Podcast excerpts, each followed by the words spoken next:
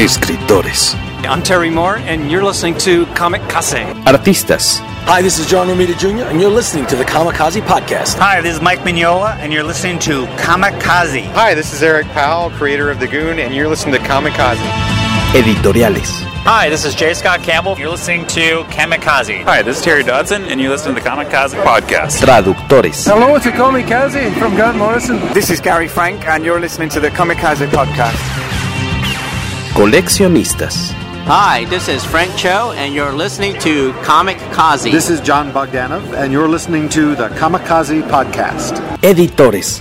Soy Giuseppe Camuncoli, state escuchando el podcast de Comicase. Fan chiquillos. Todos están en el podcast Comicase.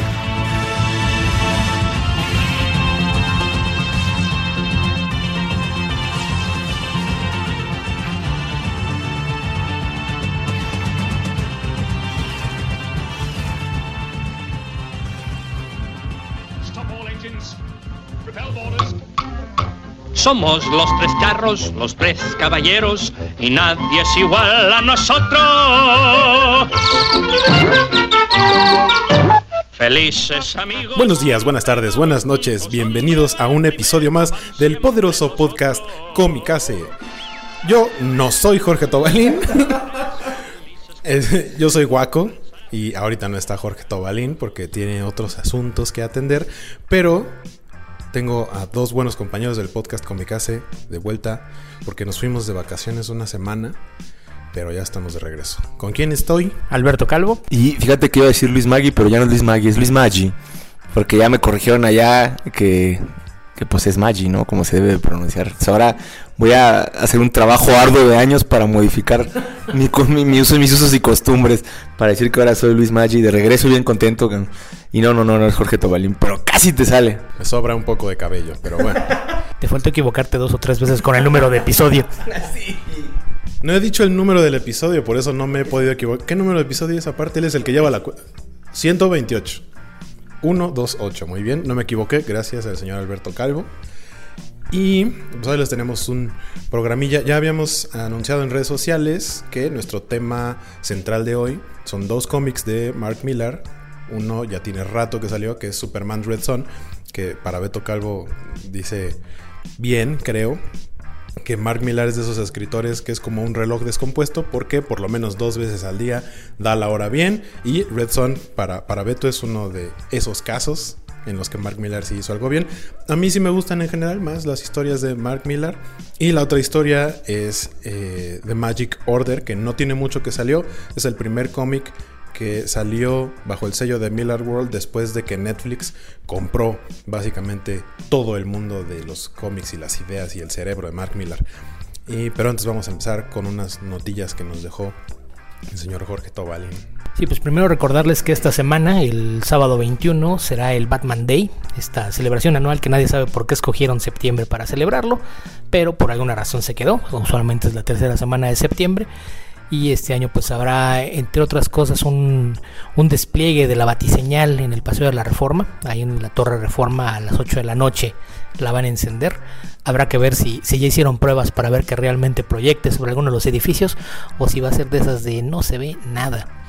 Eh, eso y también hay un evento de prensa de Smash y Warner en el que Comicasa va a estar presente, pero Waco está más enterado de eso. Pues es que desde aquí queremos mandar una felicitación a la tesorera, diseñadora y etcétera de la revista Comicase, eh, Mariel Gil, esposa de Jorge Tobalín, que cumple años este mero sábado, entonces Jorge no se podría hacer presente en el evento de Smash y me dijo, oye Guaco, ¿qué te parece que tú vas a cubrir el evento? Entonces ahí voy a estar, ahí les estaré poniendo en las redes de Comicase todo lo que vaya sucediendo en el evento del Batman Day de parte de Smash Televisa.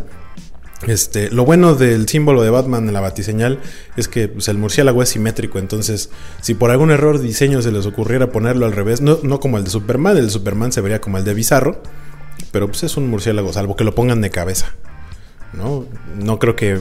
Es muy probable que vaya a haber suficientes nubes ese día como para alcanzar a proyectarlo en el cielo, pero lo dudo, yo creo que va a ser en, en alguna de las caras del edificio.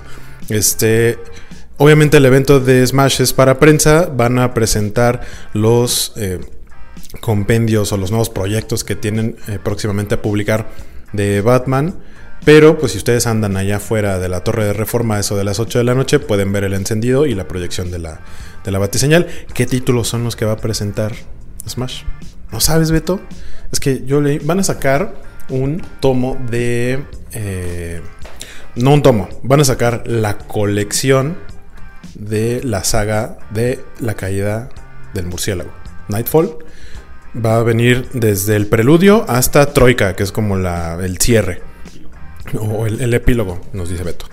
Eh, es una serie de tomos, por ahí vi unas fotos en, redes de cómo van a estar compuestos cada uno de estos tomos, entonces si alguno de ustedes no lo ha leído o no lo tiene en su colección, creo que podría ser una buena oportunidad para, para conseguirlos. ¿Ya los leíste, Luis Maguillo? Sé que ya los leíste. Todos, como tres veces, y los tengo en cómic cada uno. Me costó una vida conseguirlos, pero soy muy fan del ron que hay desde el 80 y pelos de Norm Fogel más o menos, 87, a justamente a, a, a Nightfall, la parte efectivamente de Troika, eh, de Beast creo que era el que salía, ¿no? En Troika, eh, la, la, caja de bestia. Eh, no soy el mayor fan del arte de, de Nightfall per se, o sea, de, de, de la serie de Nightfall. Hay ciertas variaciones en los preludios, en Nightquest, que, que me gustan. Hace dos, tres días estaba un tío mío de Guanajuato aquí y le regalé un Bruce Lee de Funko que el señor Guaco me hizo el favor de, de facilitarme. Y pues él es muy fan. Y estamos platicando de los cómics porque fuimos a, a la tienda más grande de cómics que hay en la del Valle o sea, a, Fantástico.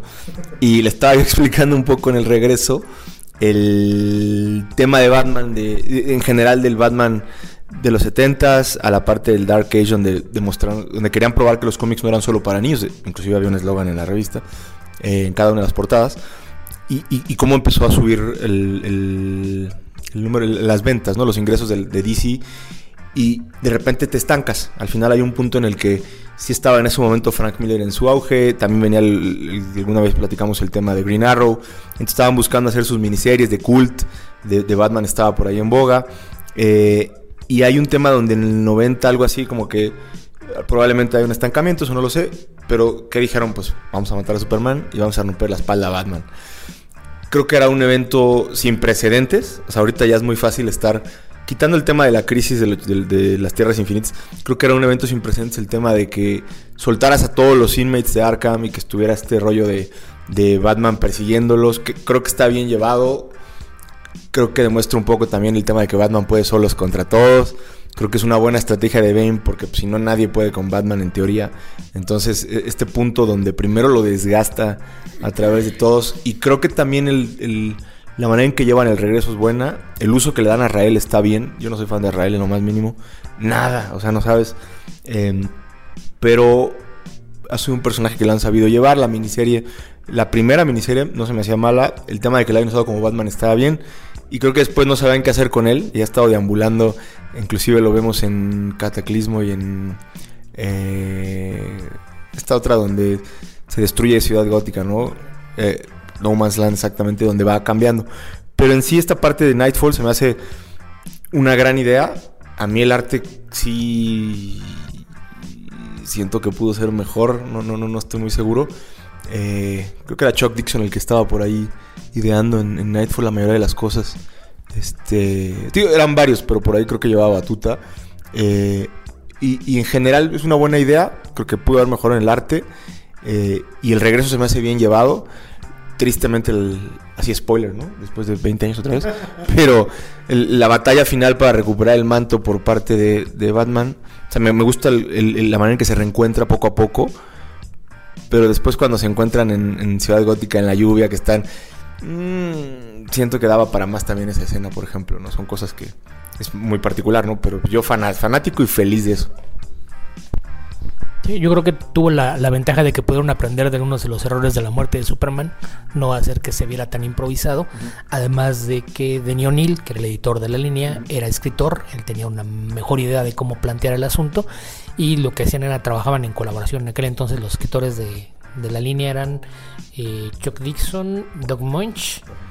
Eh, no recuerdo si todavía llegó a haber por ahí un par de números de, escritos por el propio Neil. Probablemente sí, porque él escribía la serie regular de, de Israel. Pero y en general el arte, pues por lo mismo de repente era irregular porque eran varias series mezcladas en una sola serie y era disparejo. Era un Jim Aparo ya muy cansado. Eh, estaba Graham Nolan, que sí estaba en uno de, de sus mejores momentos. Estaba Barry Kitson y en Robin, no recuerdo si estaba Tom Grumet. Entonces, sí, el, el- el arte a lo largo de toda la, la saga sí es un poquito irregular, pero en términos generales me parece que está bien. La, la historia creo que en general la supieron llevar mucho mejor que la muerte de, de Superman. Y creo que lo mejor son los cierres, los, los epílogos, que son dos, que son Troika y Prodigal Son. Que Prodigal Son básicamente es para explicar por qué Dick Grayson no puede ser Batman. Entonces me, me parece que, que es- es- está bien la historia. eh, creo que de repente en, en México tiende a tener un valor especial para los lectores porque para muchos fue la entrada a Batman, del mismo modo que la muerte de Superman lo fue para el hombre de acero. Pero pues en, en general me parece que es un, un cómic que han reimpreso no sé cuántas veces, incluso una sin permiso.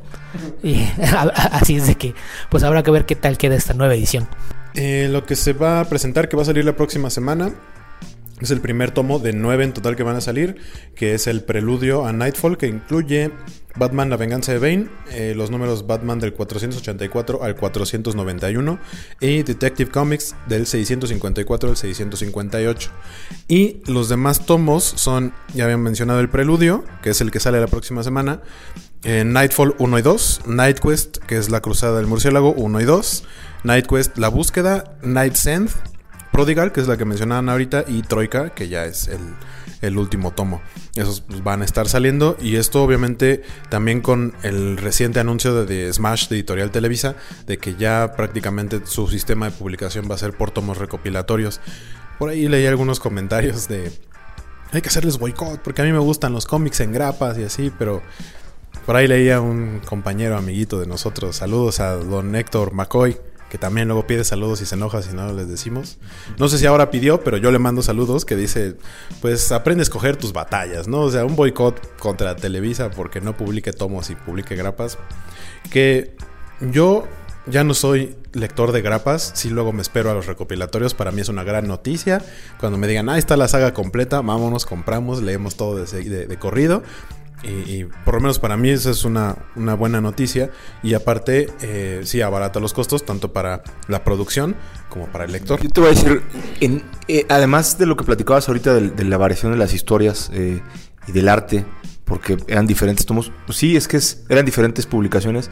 Es, es, uno de los primeros, creo yo, cross, maxi crossovers de los títulos de Batman, ¿no? O sea, Tenía, tenías que comprar Batman, Detective, Nightwing, Shadow of the Bat, Azrael, Catwoman, Robin. Entonces, y, y luego había unos este, dos o tres que eran a lo mejor de un. O sea, siempre. Eh, en ese momento creo que se hace un parteaguas para que tengas que estar agarrando todos cuando durante años Batman nada más te llevaba entre Batman y Detective. Batman y Detective. No te llevaba a otro lado, ¿no? Entonces, este tipo de, de eventos o, de, o de sagas pues sí es mejor en un recopilatorio. O sea, un, para el que no empezó en su momento o que no está obsesionado con la colección de Batman, este, pues es un tema complicado estar buscando de uno en uno a ver cuándo salen y, y, que en esa quincena tengas a lo mejor el, dinero para comprar los seis que tengas que comprar, ¿no? Es más fácil esperarte a los recopilatorios. Hay otras donde yo me he hecho más fanático de comprar el primero. Si me gusta lo, hacia dónde va, me voy de largo, sobre todo en, mini, miniseries. Eh, en regulares difícilmente me voy a salir. Ahorita vamos a ver qué pasa con estas que hablábamos de los X-Men, ¿no? Pero eh, yo creo que es una buena idea en recopilatorio para toda la gente que no los tuvo. Porque además hay otros como Night Quest The Search que son aburridos. aburridos. O sea, se, inclusive Justice League Task Force es uno de los do, dos, dos, dos grapas son parte de... ¿Quién va a conseguir esos? Y, si, tienen la oportunidad de comprarlos, no los compren, por favor, de verdad. Mejor en el TP. Además está el tema, si te tocó cuando estaba saliendo la historia, el hecho de que fueran distintas series, cada serie tenía su propio logotipo, entonces tenías que ir buscando el iconito del murciélago eclipsándose, que era el que traía el número, para saber qué, qué era el que seguía. Entonces había checklist, pero sí era un, un problema el tratar de estarlos cazando, porque aparte había algunas partes en las que no pasaba nada, o decís, ¿y este para qué me lo metieron? No pude habérmelo ahorrado. Y si en el, en el tomo, pues ya por lo menos si, si te lo encuentras será la mitad y te lo puedes saltar si te empieza a aburrir. Ahorita que mencionan eso de la continuidad, algo que yo agradezco mucho de lo que hacía Editorial Vid, justamente con todo este estos títulos que salían del mismo personaje o del universo del mismo personaje, así logré completar todo el arco del Superman eléctrico, del Superman azul, porque pues obviamente era, era Action Comics y era aparte creo que Man of Steel y aparte el cómic de Superman y aparte tuvo unos momentos en Justice League, pero todos los cómics, aparte eran en cómics sueltos, pero aparte había como tomos especiales este, de, de lomo, no de grapa. Entonces todos al inicio decía viene de, entonces sabes cuál es el número anterior. Y al final dice continúa en, entonces sabes cuál es el número que sigue, porque están intercalados, o sea, no es todos los cómics de grapas y luego todos los tomos, no. Aquí era un tomo, luego tres de grapas, luego otros dos tomos, no, es una cosa rarísima. Pero así fue que lo logré conseguir. Agradezco mucho que hacía eso Editorial Vida, actualmente creo que ya no se hace. Eso hacía su Superman, corrígeme, en la muerte de Superman y el regreso y los... Traía un triangulito que decía 1, 2, 3, entonces te podías mover entre los 4 o 5 tomos de Superboy, Action y todos, ¿no? No, lo que pasa es que lo del triangulito venía de antes. No sé, haber sido por ahí del 89, 90, se les ocurrió que ya que tenían cuatro series, podían sacar una a la semana y el, el mes que había cinco semanas era cuando aparecían de repente anuales o, especiales. Entonces tenía 52 cómics de Superman en el año y la oficina de, de Superman, la línea de, de, cómics que eran cuatro series, era eh, Superman, Man of Steel, Adventures of Superman y Action Comics. Esos cuatro títulos se planeaban para que las historias fueran de uno a otro. Ahí sí no, no había arcos separados. El triangulito era para que supieras que el triangulito traía el número del año y el número que correspondía a ese año. Entonces el triangulito se reseteaba cada que llegabas a 52 porque completabas tus 52 cómics de un año. Entonces cuando llegaron a la muerte de Superman era un sistema que ya traían y de hecho por eso en, el arco como tal de la muerte de Superman no involucran a las series secundarias. Estas se, involucran hasta después del funeral y el mundo sin Superman. Es cuando entran... Eh, eh, de, hecho, los personajes que presentan, que son Superboy y Steel, por ejemplo, eh, meten los números de Supergirl, que también tiene un, una parte importante, pero sí fue de una forma que venían trabajando antes y así. Y de hecho, en, en, Batman, yo me imagino que lo que pasó fue que les dieron algún dictado editorial de: Oigan, es que los pusimos así y se venden todos parejo, y ustedes tienen dos que venden bien y dos que no venden bien, entonces pónganlos todos juntos. Bueno, y volviendo a los anuncios de Batman, de el Batman Day, el otro título que va a presentar Editorial Televisa, Smash, creo que ya es otra vez editorial Televisa. Creo que el Smash creo que nada más lo usan como para sus redes o algo así, no estoy seguro. Pero bajo la, el sello Black Label, este va a salir Batman Last Night on Earth de eh, lo que fue el equipo creativo de New 52 eh, de Batman, que son Scott Snyder, Greg Capullo este, y en el color el talentoso Francisco Plasencia. Eh, lo van a publicar en... Eh, es una miniserie de tres números. Te saltaste el entintador, qué mala persona eres. Jonathan Glapion. Yo, ya sabes que yo soy más de dibujantes y coloristas, entintadores. Ubico algunos, pero... Mmm... ¿No eres fan de los calcadores? No, no, yo no, no pongas palabras en mi boca. Yo jamás le diría a un entintador calcador. Aunque eso hagan. No, no es cierto. No, no, no. A veces ayudan mucho al dibujo. Hay entintadores que levantan el, el trabajo de, de, dibujantes. Este. Y bueno, les decía que es Last Night on Earth de Scott Snyder, Greg Capullo, Jonathan Glapion y eh, Francisco Plasencia. En los colores es miniserie de tres números. Eh, van a anunciar el, primero. Este. Y pues esos son como los dos que, ya sabemos que van a presentar ahí. Obviamente supongo que van a dar precios. Y no sé si en el evento vayan a dar alguna otra sorpresa. A lo mejor nos dan unos Baticupcakes. Estoy esperando algo así. Unos, unas Batimojitos, no sé. Igual yo no tomo, entonces no tomo alcohol. Entonces si dan eso, pues yo ahí les platico, le tomo foto y les enseño. Este, pero a ver qué más cosas nos, nos presentan en, en este evento. Ahora no va a ver con mi cancionero porque no nos pusimos de acuerdo y, y, y, Jorge se encarga de esas cosas. Entonces. Esas cursilerías. Ajá, esas cursilerías de que. ah, bueno, sí. Una. Este. Notilla más. Este mismo sábado también hay un evento más temprano en la Friki Plaza, en la grande del eje central de aquí de la Ciudad de México, que va a ser un concurso de, de fan art de la, porque van a lanzar ya en formato físico la película de X-Men Dark Phoenix. Este, por ahí andan en las redes eh, la, las bases para el concurso y este, a un servidor lo invitaron para estar ahí como juez. Entonces ahí voy a andar también el sábado temprano antes de irnos al evento de Batman. Si les interesa participar en esto de Fox, de Dark Phoenix, este, búsquenle ahí en las redes. Igual en un ratito compartimos la información. Este, y pues ahí los estaremos viendo. Esta vez no vamos a tener canción porque nosotros sí respetamos los derechos de autor de los, de los titulares de la música. Podemos cantar algo nosotros, así como acá los borbotones. No, mejor no. no, no, no. este, nos vamos a ir a, a, a, directamente a La Carnita, que es lo que les platicaba hace rato. Estos cómics de Mark Millar. Y como siempre vamos a dejar que el buen Beto Calvo, que es como el que más carnita le encuentra la estructura de la historia de los cómics. Vamos a dejar que él nos platique. Primero, ¿con cuál empezamos? Red. Dice Beto que Red Son porque va a decir, ya nos van a faltar 10 minutos si no hemos hablado de, Magic Order. Chin, ya se nos acabó el tiempo. Pues sucede esto ya, vámonos. Vamos con Superman Red Son. Sí, Superman Red Son fue, no recuerdo si es el último o uno de los últimos Ellsworths que se publicaron.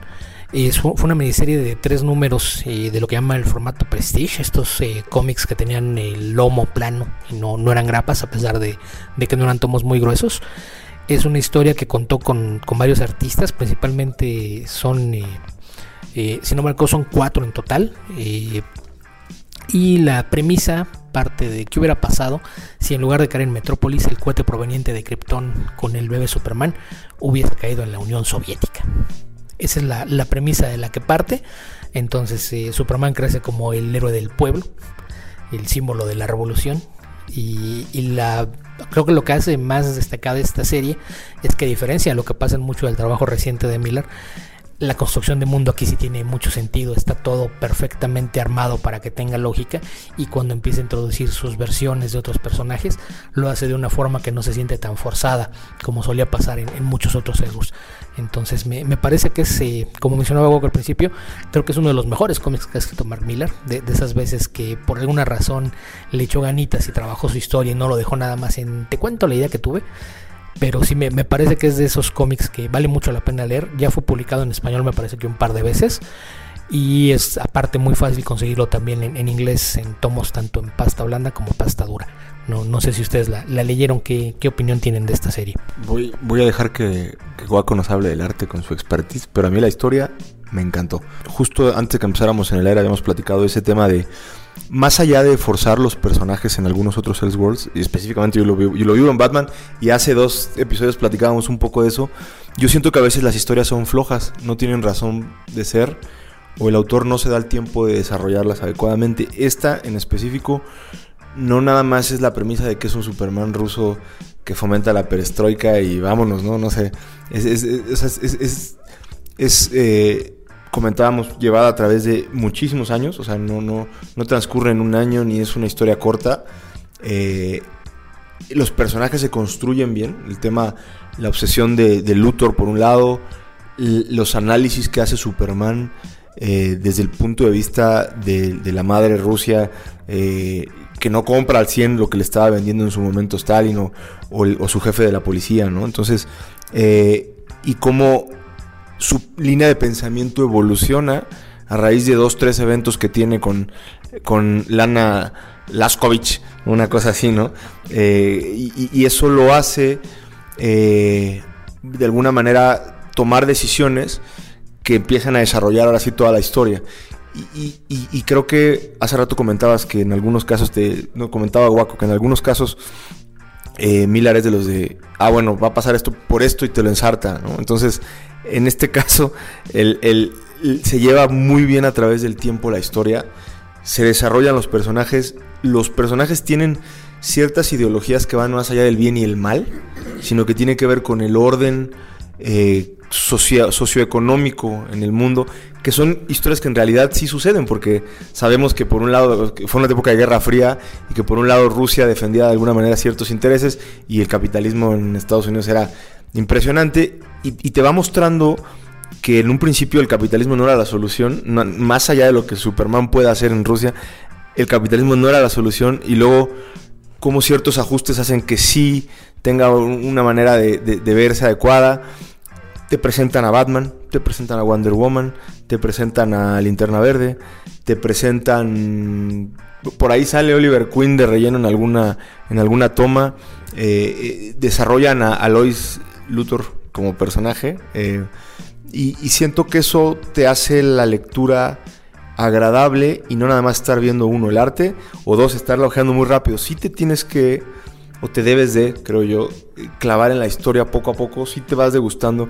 Yo creo que me, he tardado más en leer Red Son que en, leer la de Magic Order, porque tiene más sentido, porque no estás leyendo el diálogo, estás leyendo el, cuadro de análisis que, que, Superman o que en su momento Luthor de una manera mucho, mucho menos este, cargada, porque él es más de diálogos, pero tienes que entender la motivación y eso lo haces leyéndolo con mucha calma a diferencia de otros cómics, y no voy a hablar específicamente de este de Magic, simplemente cualquier cómic, yo hablaba del de Castle of the Bat en este caso, y el de Master of the Future, que es acción pura, con diálogo. No lleva un trasfondo y eso, pues está bien, pero para mí algo con esta premisa de, tener a Superman del otro lado del, planeta con otra ideología, eh, ameritaba algo justo como esto, ¿no? Que le echaran cabeza y que platicaran un poco de las posibilidades que existen de, orden y de los pros y los contras que esto trae. Porque además Superman va de izquierda a derecha a izquierda, eh, y no hablo políticamente hablando, en cuanto a su línea de pensamiento, es decir, hay que dejar ser y solo proteger, hay que hacerlos felices, hay que controlarlos, hay que dejarlos ser, hay que... Entonces muestra la premisa de que, y sabemos que entre Batman y Superman el inteligente es Batman, ¿no? Entonces, sorry, Baco.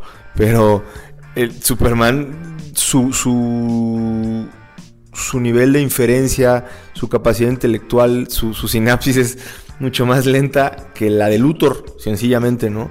Y, bueno, hay otros personajes que salen ahí, incluso vemos a Doomsday corriendo por ahí entre las páginas, vemos a Metalo y vemos a Brainiac que también juega un papel bastante importante, ¿no? Eh, te iba a decir que ahora viéramos la opinión del superfan residente. The Fan of Steel una vez me dijo Pepe. este me gusta mucho el arte de Dave Johnson. Creo que no puedo decir que es su punto débil, pero algo que no me fascina es el color. Pero también por su época, creo que es este, de esos primeros cómics que ya estaban como asentándose el color digital. Que también tiene a lo mejor un poco que ver que estaba viendo Magic Order y el color de ese cómic es increíblemente fantástico de Dave Stewart. Eh, Insisto, no creo que sea su punto débil, sin embargo, eh, creo que hay cosas que por lo menos yo como colorista hubiera hecho diferente, no sé. Eh, pero fuera de eso, el, dibujo de Dave Johnson está muy padre. Tiene por ahí, eh, en, una parte de uno de los números, pues como ayuda, que de hecho por ahí lo mencionan, de Killian Plunkett, que tiene otro entintador, y a Dave Johnson le entinta Andrew Robinson. Y tienen otro entintador que es Walden Wong, que es el que le ayuda a Killian Plunkett eh, en este como arte extra. Que de hecho, según yo, casi no se nota. También, como es el mismo colorista y mantienen un estilo bastante uniforme, si lo lees de seguido sin leer quiénes, sin ver quiénes son eh, el equipo de dibujante, entintador, colorista, incluso creo que podrías no darte cuenta de que cambian de dibujante, logran una uniformidad bastante buena. Este. Y me estaba tratando de acordar justamente de Andrew, Robinson, que es el que le entinta, le ayuda a entintar. Él hizo un cómic que a mí me gusta mucho, el de creo que se llama El Quinto Beatle, que ganó que ganó un Eisner. Tiene un arte muy bonito. Aquí sé que trabajó ayudándole con las tintas. Lo que decías de, de, que el arte se ve muy muy uniforme, había que aclarar que en este caso ambos, tanto Dave Johnson como Killian Plunkett, eh, son diseñadores. Eh, de profesión. Entonces me imagino que los dos decidieron qué clase de enfoque le iban a dar al arte y es la, razón por la que logran hacerlo bastante uniforme. Dave Johnson, sobre todo él es famoso por sus portadas. Es de hecho muy raro encontrarse con arte interior suyo. Entonces hasta de esos pocos casos en los que te encuentras con una historia eh, hasta eso larga, porque cuando llega a ser interiores es en algún número de relleno, un especial, y aquí sí él, llevó la, carga la mayor parte de, la serie. Lo, lo que comentabas un, unos momentos, Luis, es a lo que me refería con, con, la construcción de mundo, porque me parece que la construcción de mundo no nada más es donde sucede tu historia, sino la forma en la que tiene una injerencia sobre lo que pasa con los personajes. Y eh, como, como bien decías, no es nada más que el Superman es ruso, es que fue criado como un ruso, fue criado en medio de la ideología política hasta que se convierte en un adulto y empieza a cuestionar realmente cuáles son las, las bondades del comunismo y cuando descubre que el mundo fuera de, de, las fronteras es distinto, empieza a cuestionarse todo esto. Pero e, eso es algo que es, es importante porque todos los personajes aquí no, no son, el malo no es malo porque es eh, de Malolandia, el bueno no es bueno porque pues así, así creció, sino que todos son producto de su entorno. Y eso es algo que en los cómics de Mar Millar es algo rarísimo. Él generalmente tiene una idea, planta su mundo, avienta a los personajes y aunque las cosas no tengan sentido, cuenta la historia que quería contar y le vale gorro al mundo. Y en este caso no, en este caso sí, sí la construcción de, del mundo lleva una construcción de personajes que es lo que usualmente no tiene su trabajo. Entonces, esa es una de las razones por las que pienso que es uno de los mejores cómics que Miller ha escrito. Y la verdad es que no, no, no, sé qué más decir. La verdad es que es un, una serie muy, muy recomendable y como ya mencioné antes, muy fácil de conseguir. Ahorita que mencionaba Beto eh, lo de que son, son diseñadores, justamente el arte para las portadas, porque pueden encontrar el tomo y en el tomo, en la parte de hasta el final vienen los diseños de personaje, vienen algunos bocetos, pero también viene el arte de las portadas. Esta fue una miniserie de tres números y trata de emular esta propaganda soviética de, de, aquel tiempo que la verdad está bastante, bastante padre. Las portadas son este, afiches que creo que podrían verse bien así en, en, en una habitación en formato grande, ¿no? Como un póster. Eh, yo, como fan de Superman, tengo mi, mis historias favoritas. Redstone es una historia que me gusta mucho, pero no la tengo en mi top 5, por ejemplo. Tal vez en mi top 10, pero no en mi top 5. Me gusta mucho, la disfruto mucho. Le decía a Beto que tenía mucho que no la había leído. Esta onda que al final. Que eso sí hace Mark Millar en todos sus cómics. A fuerza te mete un plot twist. A fuerza. Tal vez, a veces, a veces más de uno. A veces eh, se siente como natural. Y a veces, muchas veces, se siente forzado. Y a mí me parece interesante el plot twist que tiene esto porque a fin de cuentas termina siendo como una especie de historia cíclica. O sea, esa, ese como resumen que le da al final, ese epílogo, así como de las cosas, la historia importante terminó aquí, pero qué es lo que viene después. Y que termina siendo, como decía, cíclico. No lo voy a spoilear, a pesar de que ya tiene mucho. A lo mejor alguien lo, va apenas a leer, porque tampoco es un cómic tan viejo como otros que hemos platicado. Y aparte, eh, se anunció hace un par de meses, creo, que la van a hacer en versión animada. Hay que ver qué es lo que le van a quitar, porque suelen hacer eso, quitar algunas partes del, para las adaptaciones de animación. Pero creo que esta creo que sí es una historia que se presta bastante bien para, para animación. Y lo que hace DC en las adaptaciones de este tipo de cómics es que incluso busca hacer algo similar gráficamente al estilo del dibujante. Lo hizo con Superman Batman Enemigos Públicos, por ejemplo, que fue de las primeras animaciones que sacó adaptadas de, estos títulos. Y totalmente trató de hacer el estilo de Ed McInnes. Que el estilo de Ed McInnes sí se presta para algo similar a la animación. A diferencia de Gotham by Gaslight, que no como que trataron de conservar un poquito el estilo de Miñola, pero pues no, no, o sea, tendría que ser algo muchísimo más trabajado con mucho más presupuesto para tratar de hacer una animación con el estilo tal cual de Mike Miñola eh, en una animación. Fíjate, voy a, voy a, regresar ahorita porque dejaste abierto una tema con la de las historias de Superman. Yo, ahorita que dijiste no voy a spoilear, pues tiene dos, dos o sea, tiene el, el, plot twist en sí no es ese. En realidad ese es, ese es un, un gran final a lo que te refieres. Yo creo que es un, algo que a mí, por ejemplo, y creo que coincidimos todos, pues te deja con un buen sabor de boca la manera en que termina la historia. Creo que sí es justo no spoilearla, porque estaba viendo que este TP que traigo aquí es del 2014. Entonces, normalmente el que no consiguió los tres eh, publicaciones del 2003, algo por el estilo, no las va a conseguir. O sea, tiene que ser muy clavado. Entonces, ahorita que el TP está disponible, pues sí es un buen momento, una buena recomendación para que se acerquen a su tienda o, en línea o, física y, busquen conseguirlo en inglés o en español, ¿no? Pero eh, regresando, a mí sí me gustaría saber cuáles son tus top 5 y luego de esas cinco espero que no haya cuatro Elseworlds, ¿eh? O sea, cinco historias de Superman regulares que te gusten. Así como yo te puedo decir, por ejemplo, 10 Noches de la Bestia es una, una, historia que me gusta mucho. Last Arkham de Alan Grant es una historia que me gusta mucho. O sea, no son necesariamente un Elseworld, aunque hay muchos que me gustan. Pero a mí yo no soy anti-Superman, ni mucho menos. La verdad es que me gusta Superman. Pero a veces siento que el contexto de un superhombre lo las mejores historias no deben de tener que ver con, con su fuerza o su velocidad porque pues es absurdo, ¿no? Entonces me gustaría saber cuáles son porque además a, todos los escuchas y a mí nos pueden servir para de repente acercarnos a algún, no necesariamente a algún TP, pero sí a alguna grapa que podamos conseguir. Voy a pensarle para hacer mi top, pero la que sí te puedo decir que es mi favorita es Man of Steel de John Byrne. Porque para mí esa es la base de Superman. Si quieres saber por qué Superman es Superman a pesar o con todo lo que incluye sus poderes, etcétera, porque Superman no es Superman por sus poderes, sino por el hombre y por, por cómo fue criado y por su manera de pensar, es en Man of Steel de John Byrne. Ahí es donde, donde, o sea, los que quieran como entender al personaje o saber cuáles son las bases y por qué Zack Snyder lo hizo mal. Sí. Porque creo que hizo cosas buenas como el cast, ¿no? Pero si se hubiera basado en esa historia o en, ese Superman, hubiera estado mejor. Eh, que aparte creo que es algo que tiene este Superman Red Son, ¿no? A fin de cuentas es un poco el mensaje de no importa en qué situación, tiempo, lugar pongas a Superman, su esencia es que él es bueno para los demás, que es de las primeras cosas que dice, porque sí la gente le empieza a ver como de, ah, es el arma soviética, pero de pronto hay un accidente que no es un accidente, provocado por Lex Luthor, en territorio estadounidense está tratando de probar un punto, está tratando de ver si esa arma soviética solamente trabaja para los soviéticos o, por qué se preocupa. Y a fin de cuentas va y salva el día en territorio americano y dice, ok, entonces él lo que está tratando es como de, de salvar a todos, que esa es la esencia de Superman.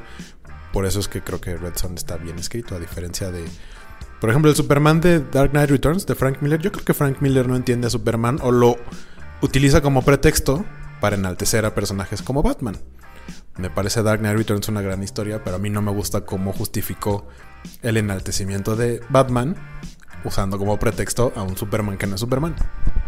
Necesitabas una premisa eh, que le diera una batalla a Batman para hacer un last stand interesante y, y justo ese otro tema que te platicaba con mi tío de que volver no volver, más bien.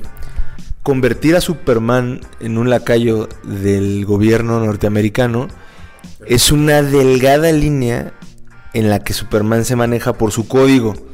¿Sí me explico? O sea, Superman no responde a los Estados Unidos. Trabaja en los Estados Unidos porque se publica ahí, ¿no? No, lo ves haciendo historias en Nueva Zelanda, ¿no? O sea, ningún autor lo, lo, plasma así como Batman está en Ciudad Gótica, ¿no? No lo ves, no lo ves rolando en Brasil. Aunque sí hay creo que más historias donde se mueve a Perú con un tema con Demon y Joker en el 90 y Feria. De Kelly Jones, esa es dibujada esa, me acuerdo. Este que se mueve al lejano, al, al, Medio Oriente. Eh, pero se presta Superman para decir algún día el, en esta misma premisa de Red Son, donde coincide con los intereses del gobierno en el momento de que los superiores no son necesarios más. Y pues Hal Jordan se va a vivir a, no sé, a, a, a un planeta solo, al parecer. Este, y, todos los demás se esconden, ¿no? Y aquella se esa temisira se presta igual que esta. O sea, justamente Superman defiende a toda la humanidad, más, a todo el universo, pero coincide con los intereses políticos en ese momento de Estados Unidos. O sea, por eso te lo pintan así, porque si no, no le puedes poner a Batman un algo heroico. Sí coincido en que no es el Superman definitivamente, él lo utiliza para poder desarrollar la historia que tiene. Mira, es realmente es una mala interpretación del personaje porque Superman defiende los valores del estilo de vida americano, no los valores del gobierno americano. Es, es tomar una premisa y tergiversarla para que te sirva a los fines, esforzar al personaje a que cumpla un papel en tu historia porque no tenías otra forma de hacerlo. Y es algo similar, para regresarnos un poquito al tema, a lo que hizo Mark Millar en Civil War. en Civil War la última persona que se hubiese apegado a la idea del gobierno de vamos a registrar a todos los superhéroes para tenerlos bajo control es Tony Stark. Tony Stark algunos años antes los había mandado al diablo quitándoles toda la tecnología de sus armaduras. Así es de que era la última persona que se iba a prestar para hacer eso. Eh, entonces eh, sí, sí me parece que a veces algunos autores se toman ciertas libertades con los personajes. En el caso de, Frank Miller, pues estaba en una época en la que pues ya había hecho que corrieran a, Alan Davis de, Batman. Pues, ¿qué, más da? Voy a hacer lo que yo quiera con Superman y nadie me va a decir nada. Tal vez si hubiese estado todavía en ese entonces John Byrne en, el título, le pudo haber peleado porque él sí tenía un peso similar, pero, pero de otra forma lo iban a dejar hacer lo que él quisiera. Solo, nada más, una de las bondades de, de, de no necesariamente del, del, Dark Knight Returns, pero de varias historias es que no nos casemos, eh, que es algo bonito de Spider-Man en ciertas cosas, que el personaje evoluciona. En este caso no evoluciona para bien y son libertades que se toma el autor, pero sí es interesante ver hasta qué punto, eh, por ejemplo, Batman, Detective Comics en este nuevo ron que hicieron, donde retoman la numeración, Detective arma un equipo donde incluye a Clayface así de, what the Pero bueno, pensemos en que evolucione, quiere hacer su guerra. Se acabó afortunadamente ese ron y ahorita va adiós a todos esos personajes de, ahí, sáquenlos.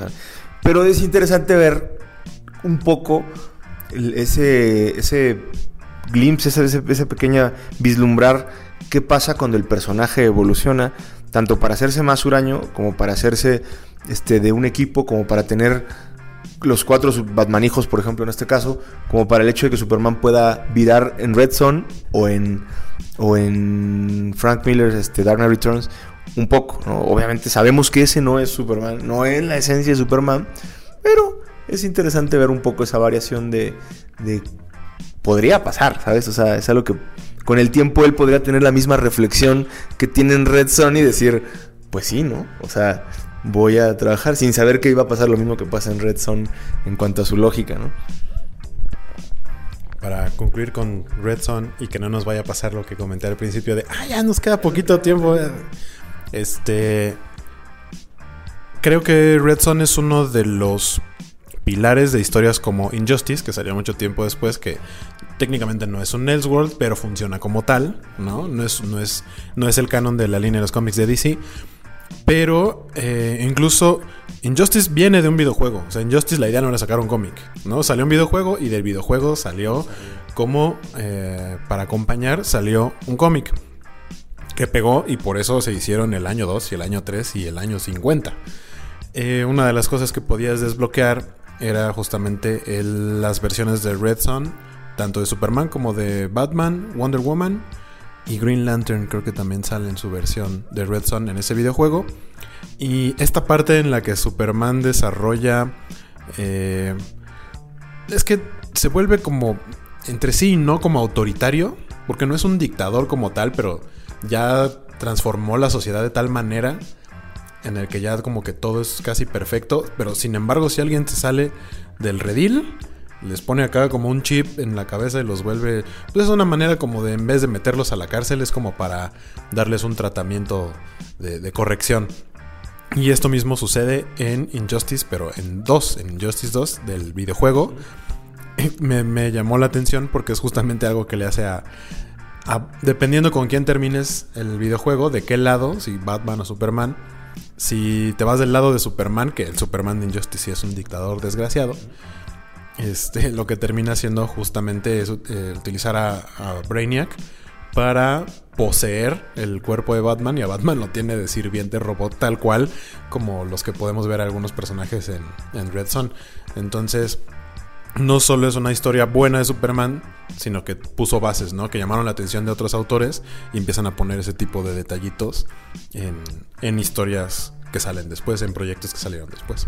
Yo tengo que decir, a mí me gusta mucho esta, esta serie de Injustice por ciertas cosas. La historia puede tener muy poco donde agarrarte, la verdad es que no es exactamente un, un, tema de mucha ciencia, eh, pero salen todos los personajes, no está en la continuidad, entonces no importa quién se muera. A mí me gusta ver morir personajes. Y no me gusta, por ejemplo, que regrese Jason todo después. O sea, no, no pueden mantenerse muertos, ¿no? Está cañón eso. Entonces, disfruto mucho esta, este, este ron de tepes que, he estado leyendo. En el 5 el que estoy empezando. Eh, eh, como que se... Voy a, voy a citar, yo no sé si nos escucho, ¿no? Pero voy a citar a tu, a tu compañero chileno Esteban Pedreros. Eh, es como un eh, Royal Rumble de la lucha libre. este, si nos escuchas, muchos saludos. Porque o sea, se suben todos al ring y todos se pelean contra todos y cambian de alianzas y los van sacando y los tiran y los regresan. La verdad es que me es muy entretenido verlo. La historia no es exactamente lo más importante, pero salen los personajes mágicos, salen los villanos, salen los héroes, salen los del espacio, salen los más terrenales, sin, salen hasta los Harvey Bullock o Jim Gordon. O sea, todos pueden estar involucrados. Y eso se me hace bastante entretenido como cuando estás viendo una serie y tienes una serie lateral como más piñatera, que, que la disfrutas cuando no te quieres clavar. Es como si tuvieras Black Mirror y estuvieras viendo algo más así sencillito, ¿no? Eso es lo que me gusta a mí. Yo creo que la premisa era tan boba que realmente no tendría que haber tenido éxito. Pero le, le pusieron un escritor muy bueno. Tom Taylor es muy, muy bueno y él todo el primer año hizo cosas increíbles con, con lo poco que la premisa le daba para trabajar y eso fue lo que hizo que la serie se fuera extendiendo. Pero, pero sí, me, parece que, que, de repente son las libertades que te da el, trabajar fuera de la continuidad. Que era, era una, una, cosa muy bonita de los Elvos que lamentablemente ya no existe. Bueno, yo propongo que platiquemos en un programa próximo de Injustice. Yo soy más clavado de los videojuegos. De los cómics creo que leí probablemente nada más el año 1. Pero acá el señor Luis Maggi sabe más de eso. Eh, vámonos a cerrar el programa de hoy con este otro cómic de Mark Miller que es mucho más reciente. Como decíamos, el primer cómic del Miller World que salió después de su adquisición por parte de Netflix. Eh, este, creo yo, como varios otros títulos eh, creados por Mark Miller, están creo que se nota mucho que están diseñados para hacer una adaptación, ya sea serie de televisión o película, ¿no? Superior creo que es otra de esas que se nota que... Bueno, la que creo que más es Chrononauts, que no me encanta la historia, pero es así, está así, pero a leguas se nota que lo hizo con la intención de que alguien le comprara los derechos y la hicieran película. Pero bueno, vamos a hablar de The Magic Order. Nada más para redondear eso, el Miller World existe como si fuera la productora de Mark Miller. Él no hace cómics, él lo que hace es que le da sus pitch a artistas de primer nivel para que le dibujen storyboards muy bonitos y poder vendérselos a estudios y cadenas de televisión.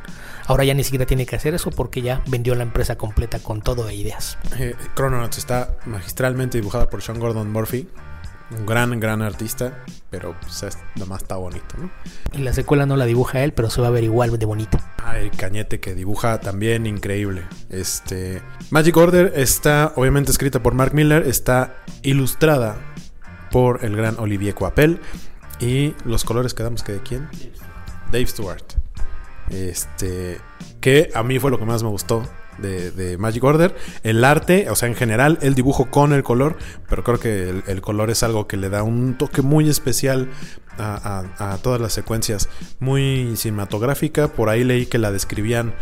Si tú le quieres vender o, plantearle la idea a alguien que no ha leído el cómic o que no tiene nada de dónde eh, pensar de qué se trata, alguien lo mencionó que es como si mezclaras Lo Soprano con Harry Potter.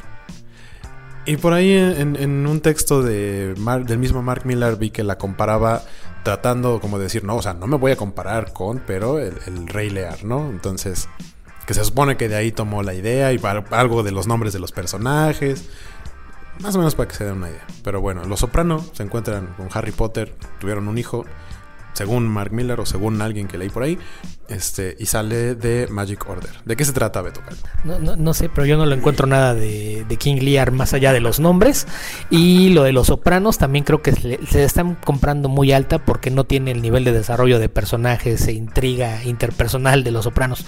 Más bien, yo diría que es, imagínate el mundo de Harry Potter en el que te olvidas de que hay escuelas y te vas a ver cómo viven los adultos de ese mundo y es una historia de intriga y traición dentro de ese mundo. Las reglas de la magia son muy similares a, las del mundo de Harry Potter y la premisa aquí es que eh, una maga o hechicera es asesinada a plena luz del día y de repente una de las familias más importantes de, magos en el mundo se da cuenta de que están en riesgo y esto se, convierte en una historia de, intriga y, traición mientras están tratando de averiguar quién podría querer matarlos. Aparece un, aparecen un par de villanos, una, una hechicera malvada que supuestamente debiera ser misteriosa pero no termina de serlo y otro mago que tiene el eh, ¿cómo, cómo llamarle el eh, el flori el florido nombre de, Venetian se, se presenta como un un, mago de, no, sé, eh, realmente creo que el, gran problema de, esta historia es lo, lo que ya mencionaba. De repente Miller parece que la, la historia se le ocurrió la idea, hace una, una línea del tiempo básica que es lo que quiere contar, lo empieza a romper en páginas, se lo da a un dibujante de primer nivel para que lo dibuje y después se lo vende a alguien para que un equipo de guionistas que de verdad se va a poner a trabajar desarrolle los personajes y haga algo con ellos. Eh, la, la- la premisa básicamente es esa, esta serie de, intrigas y traiciones en un mundo de magos. ¿Qué no hacía eso Stan Lee con los cómics? Así de romperlos de esa manera y que luego los, los, los- dibujaran o cosas así. Es- escuché una, una premisa exacta, ¿no? No, pero al menos él sí les contaba, en este mundo va a pasar esto y, pues tú sabías que la otra persona era también responsable. Aquí Miller se sigue vendiendo como el genio detrás de todo, aunque el que lo hace ver bonito es el artista.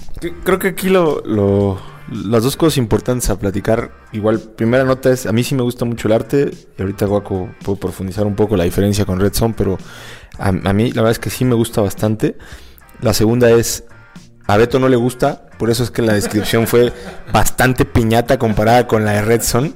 Es más, yo, he visto descripciones de 15 minutos que se avienta aquí en la mesa, y esta fue como de 40 segundos pero tampoco, pero tampoco hay mucho donde agarrarse, o sea, en su defensa no hay mucho que decir. Literal resumió el mendigo cómic. Son, son seis, son seis tomos que van hasta ahorita, se publicaron en abril de este año. Claramente se van a hacer una serie, va a ser una muy buena serie, porque así parece. Sí son los magos adultos, sí son bien cliché todos los personajes. La neta es que la hija rebelde, este borracha, que, que nadie controla desde chiquita, el papá que, que, se, que, que está cargado de errores en su pasado y que no lo perdonan los hijos, el hijo que está alejado de todo el padre y no y- y sufre por un tema personal con su hija que murió y no sabe que está privando al padre de lo mismo al no acercarse a ellos. Y, y- y efectivamente de repente te sientas con otros seis magos que no sabes de dónde salieron, no sabes por qué están ahí, o sea, está muy... Creo que random podría ser el término. Exacto. Algo que yo no sé qué quiso hacer con la trama es que al principio te plantea que el, el asesino. Bueno, va. The Magic Order es un círculo elite, digamos, porque existe este mundo mágico, como en Harry Potter, eh, que debe estar alejado o que no debe. Los, los muggles, o sea, aquí no se llaman muggles, pero ah, entienden el término. eh, los humanitos normales no deben enterarse, ¿no? De que existe este mundo mágico. Este, estos eh, hechiceros, estos magos, este círculo eh, de elite, son los que se encargan de cuidar un libro, que es algo así como el libro que tiene todos los hechizos con lo que puedes hacer lo que quieras, o sea, la pluma de Mark Miller. Este, tienen que cuidarlo para pues, mantener el orden. Pero resulta que este, aquí la villana, al, al principio te dicen, hay, un, hay alguien que está matando uno por uno a los hechiceros. Porque además cuidan el libro entre otras cosas. O sea, en general este Magic Order protege al mundo entero de todas las amenazas oscuras que puedan existir porque antes de los hombres había otros seres malévolos que la raza humana alejó, ¿no? Eh, se supone que están matando uno a uno a estos personajes elite de, la orden mágica. Y tú dices, ah, a lo mejor ahí va a haber como que tú crees que es este otro y realmente es este de acá. Y pues no, el que tú creías desde el principio, ese va a ser. El que, el que dices, este no va a ser porque es el obvio, sí es ese. ¿no? O sea, no sé qué quiso hacer ahí, porque el misterio al principio, si no iba a haber nada de misterio. Eh, no sé, tiene, como decía Beto, un desarrollo de personajes bastante, bastante, bastante raro. El arte está muy bonito, una vez vamos a decir, una vez más, vamos a decirlo. Este. Y, y a fin de cuentas, son como intrigas de parte de la familia. La villana tiene por ahí un berrinche porque ella era como la, la heredera, pero no le heredan a ella. el- el- no el libro en sí, sino el poder de custodiar el libro, ¿no? La responsabilidad de custodiar el libro, porque con eso podrían provocar la destrucción del mundo, del universo o de lo que se le ocurra al señor Miller. Y entonces en un berrinche, pues ahora es mala, de Malolandia, y, pues quiere probar un punto, ¿no?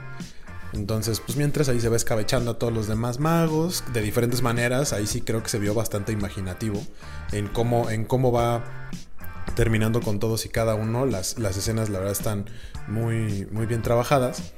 Eh, pero sí, hasta eso creo que es un- una historia bastante lineal, está divertida. Creo que la adaptación de Netflix va a ser algo visualmente espectacular. Creo que podría sucederle parecido a The Voice, que de The Voice no me gusta el arte, pero ya en serie de televisión fue algo muy padre. Creo que la serie sí tiene, por lo menos en la parte de guion, tiene varios aspectos que podrían enderezar.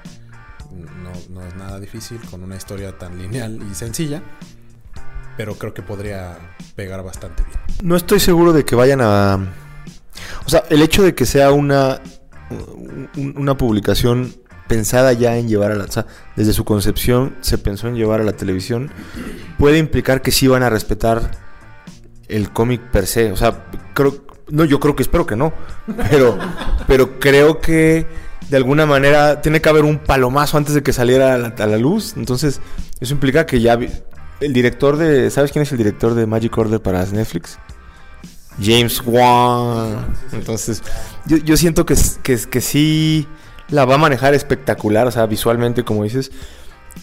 Yo lo, lo- lo- lo- en general coincido en que es muy lineal. Me gusta mucho este tema del, el del espejo, el de la ahogada, todos los truquitos que utilizan, el de la foto del alma. O sea, la verdad es que sí hay muy buenas eh, ideas, exactamente, eh, sobre el tema de la magia. A mí, el- como villano, este cuate de Venetian, pues el traje está. Igual es algo que no estás acostumbrado a. No entiendo por qué se puso su máscara de luchadora la, la Albany. Este, pero. eh, digo, creo que por el arte vale la pena tenerlo. Se supone que vienen más, ¿no? Vienen otro- otros dos, tres tomos, me imagino. Eh, si es que llegan a venir, yo no creo que vaya a dar para más de un TPO adicional. Dos ya forzados, ¿eh? O sea, no, no veo de dónde puede sacar más historia o rascarle más. Lo que puede hacer ahora que ya no son series de autor propiamente dichas es que las secuelas se las den a otros autores. Que las escriba alguien más, eso sí podría pasar. Pero no hay ninguna garantía que vaya a salir nada. Todas sus series en el Miller World al final dicen fin del libro 1. Sin que sepa si algún día van a, salir más bien como que lo deja abierto. Yo soy de la idea de que muchas veces se ha dado cuenta de lo malos que son sus finales. Y prefieren no escribirlos y dejarlas abiertas. Así final del libro 1. No, es que no es el final final. No es que no sepa cómo terminarla. Es que aquí no acaba pero, pero sí, ese es un, problema. Eh, la, la serie, el arte es precioso, ese sí, no, no hay forma de sacarlo. Lo que hace Coapel es, es increíble y el color de, de Dave Stewart, que es uno de los mejores coloristas de la industria, lo, complementa a la perfección. Entonces sí, eh, espero que, que lo rescaten a la hora de, de llevarlo a la televisión. No sería la primera vez. Hay cómics de Miller bastante mediocritos que han resultado mejor cuando los adaptan. Está el caso de Wanted que toma la premisa, le quita todos los trajes, uniformes, se olvidan de que son supervillanos y lo convierten en, asesinos, y sin embargo logra que la esencia de, la historia, todo lo que te presumía Miller que, era su historia de, de rebeldía y anarquía, funciona. Eh, lo vimos con Kikas, que el cómic es eh, bastante básico, muy predecible y la película logra darle la vuelta al concepto y hacer que funcione. Yo me imagino que lo mismo va a pasar con todas estas adaptaciones de Netflix. Y también ya para irle, dando un poquito rápido a esto, eh, es muy fácil conseguirlo, es una serie muy reciente, empezó el, el año pasado apenas, el tomo en, en TP se consigue de una forma muy muy fácil y en español ya lo publicó Panini, eh, no sé qué tal está la edición porque es uno de los primeros cómics que Panini decidió traer la traducción de España, nada más poner a alguien a limpiarla, entonces probablemente el resultado sea mixto o, disparejo. Pero, pero sí, es, una historia que, sobre todo si les gusta el, arte, le, les va a gustar. Si son fans de Miller, pues ya saben a qué atenerse, es más de lo mismo, pero el arte está precioso. Pues bueno, ya Beto dio ahora un resumen, un cierre muy bueno a esta historia de Magic Order que yo la leí apenas hace muy, muy poquito. Creí que era un poco más extensa y, sí, de ese Beto que sí no tiene un, sí tiene un cierre, digamos que podría terminar ahí. Sería como una, una de esas películas este, fantásticas, acción soft, que te podrías aventar un domingo en Canal 5. No sé. Esperemos que la serie de Netflix sea bastante más espectacular. No creo que sea más espectacular que el arte porque es maravilloso, lo volvemos a repetir. Este, pero si ustedes son fans de echarse un taco de ojo este con, con- dibujos. Este es, no se lo pueden perder. Eh, platicamos del colorista de Dave Stewart, que ha ganado como, no sé, 11 Eisners, una cosa así. Hubo, hubo por ahí unos años en los que ganó como por 3, 4 años consecutivos el Eisner, como colorista. Lo van a ubicar él. Eh, ha coloreado cómics de los personajes y la línea de Hellboy, eh, Umbrella Academy, Tiene, tiene bastante más de, de Dark Horse. Por ahí en Marvel, creo que le tocó una etapa en Ultimates, algo de Fantastic Four, creo que algo de Ultimate X-Men. Ya obviamente eso tiene más tiempo. Pero este, en este creo que su color, si de por sí ya el arte de Olivia Coppel es muy bueno, su color lo hace una obra de arte completa. Ahorita que mencionas lo de Miñola, habría que luego que a Miñola le gusta que su arte se publique en blanco y negro porque él siente que es como mejor luce el claro oscuro y para fines prácticos él solamente deja que dos coloristas toquen sus, sus tintas. Uno es Dave Stewart, el otro es Matt Hollisworth. Entonces, ¿qué, ¿qué tan bueno es Dave Stewart? Es uno de los dos coloristas a los que Mike Miñola deja que le meta mano a su trabajo. Ya saben, échenle un ojo a Magic Order. Ah, se nos estaba pasando que nos dejaron por ahí unos comentarios. Este, yo había leído en, redes más de Magic Order que de Red Son. De Red Son creo que el consenso general era una muy buena historia, una muy buena historia, de mis favoritos de Superman, etcétera, etcétera. Vamos a ver qué dice la gente. Beto Chiñas. Magic Order es una chulada. La historia y el arte se unen perfecto en una aventura que desde la página 1 te atrapa y no puedes parar de leer hasta que lo terminas feliz de haber disfrutado un gran cómic. No sé si fue por el tono en que lo leí, pero se ha escuchado muy bueno, ¿no? muy profesional. Hernández Irving. Ambos son unas joyitas. Si bien Magic Order no termina por desarrollar todas sus líneas argumentales y va a pasos agigantados, se puede notar el potencial para exprimir la franquicia. Hay muchísimo material por explorar. De Red Son nada se puede decir más que cosas positivas. Es una joyita de principio a fin y el final es muy satisfactorio. En general, ¿no? Los finales son satisfactorios. Eh, Abraham Ramírez Moreno. Abraham Ramírez Moreno. Nunca he sido fan de Superman, aunque obviamente he leído al personaje desde niño, porque es un personaje que no puedes eludir. Red Son es la única historia que me ha atrapado de Superman. Un pequeño giro que proyectan de manera interesantísima. En lo único que me parece que se queda corta en el uso de Batman, algo desaprovechado. Y aquí yo quiero hacer una pausa. Qué bueno que no, porque sería estar abusando de esta de este dúo no dinámico de Batman Superman y estarlos metiendo. Es una historia de Superman donde se le dedica un pequeño espacio a Batman que en realidad Wonder Woman tiene mucho más juego y se me hace muy válido, ¿no? Creo que es muy bueno eso. Eh, Juan Ángel Muñoz. No he leído Magic Order, los escucharé para saber su opinión. Redson es muy buena. Pues si te gusta el arte por sobre la historia, compra Magic Order. Y si te gusta Netflix, compra Magic Order también para que vayas preparándote. Eh, Vic Mercado, saludos a todos. Saludos, Vic. Iván Ruiz, dos obras selectas. A ver qué tanta justicia le hará la serie a Magic Order. Iván Mendoza Cervantes. Me gusta mucho Red Son y yo no me esperaba este final.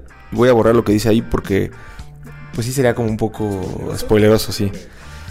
Harry. El Superman Red Son, muy bueno. El segundo no lo he comprado. Igual la misma cómpralo si, si te late el tema de Netflix y el arte sobre todo. Y Big Mercado de nuevo porque primera solo puso saludos. Eh, los dos títulos no tienen madre. Red Son es mi favorito. Supongo que de los dos. Bueno, esos fueron los comentarios. Ahora que nos dejaron en redes sociales, sí, y como platicamos, pues es, creo que es un comentario general, ¿no? Red Son es una muy buena historia eh, de, de, Mark Miller, Magic Order es una historia medianona de Mark Miller, bueno, estándar de Mark Miller, el arte es fantástico, lo volvemos a decir. Eh, lo pueden encontrar por eh, publicado por Panini. Eh, Red Son viene la eh, animación. Red Son ya lo publicó Televisa, de eso no estoy seguro. Creo que sí. Y si no, pues ya saben, buscan ahí en internet y es muy fácil encontrar los dos porque tampoco son tan viejos. Y tienen ediciones bastante recientes en recopilatorios. Este, creemos que, que, las pueden disfrutar. Pues yo creo que sin más, nos despedimos y nos escuchamos la próxima semana. Yo soy Guaco, me encuentran en redes sociales como Sky Guaco Eh, si van a ir a lo de la Friki Plaza el sábado, igual ahí nos vemos. Pendientes a lo del Batman Day que va a ser en la noche en Smash. Sé que algunas tiendas de cómics van a, van a tener una especie de evento por lo del Batman Day. Van a tener, creo que va a haber por ahí en algunos va a haber rifas, van a tener cosplayers invitados, van a tener este probablemente dibujantes que vayan a estar haciendo sketches. Entonces, visite su tienda de cómics de confianza y seguramente van a tener algo celebrando el Batman Day. Y ahí estén checando la encendida de la batiseñal a las 8 de la noche en la Torre Reforma este sábado 21. Eh, y dejo que este par de compañeros se despidan. Yo soy Alberto Calvo, a mí me encuentran en Twitter como Albion2112, pueden leerme en La Covacha, que está en lacovacha.mx, y oírme o escucharme hablar de otras cosas en la hoguera de las necesidades.blogspot.com. Y eh, yo soy Luis Maggi.